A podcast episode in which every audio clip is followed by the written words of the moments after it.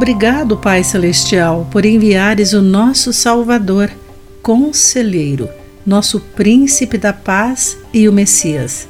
Celebro o teu nascimento, porque sei que a tua vida, morte e ressurreição compraram para nós a vida eterna. Olá, querido amigo do Pão Diário, muito bem-vindo à nossa mensagem do dia. Hoje vou ler o texto de Dave Brennan com o título Como dar nome ao bebê. José, como devemos chamar o bebê? Essa conversa Maria não precisou ter com José enquanto aguardavam o nascimento do bebê que viria. Ao contrário da maioria das pessoas que aguardam o nascimento, eles não tinham dúvidas sobre como chamariam a criança. Os anjos que visitaram Maria e depois José disseram a ambos que o nome do bebê seria Jesus, de acordo com Mateus capítulo 1, versículos 20 e 21. Também o livro de Lucas capítulo 1, versículos 30 e 31. O anjo que apareceu a José explicou que esse nome indicava que o bebê salvaria seu povo de seus pecados.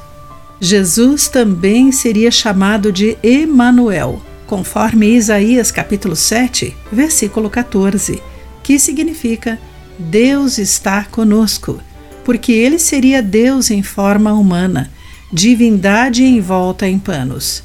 O profeta Isaías revelou títulos adicionais para ele: Maravilhoso Conselheiro, Deus Poderoso, Pai Eterno e Príncipe da Paz. Porque Jesus seria todas essas coisas.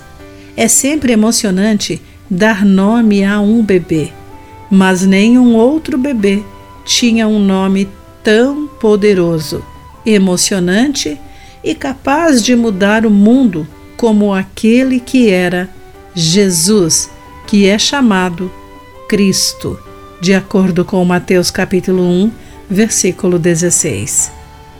Que emoção podermos invocar o nome de nosso Senhor Jesus Cristo. Não há salvação em nenhum outro nome, por meio do qual devamos ser salvos de acordo com o livro de Atos, capítulo 4, versículo 12. Vamos louvar a Jesus e contemplar tudo o que ele significa para nós nesta época de Natal.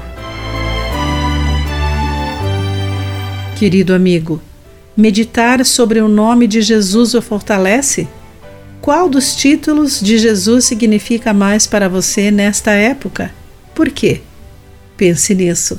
Aqui foi Clarice Fogaça com a mensagem do dia.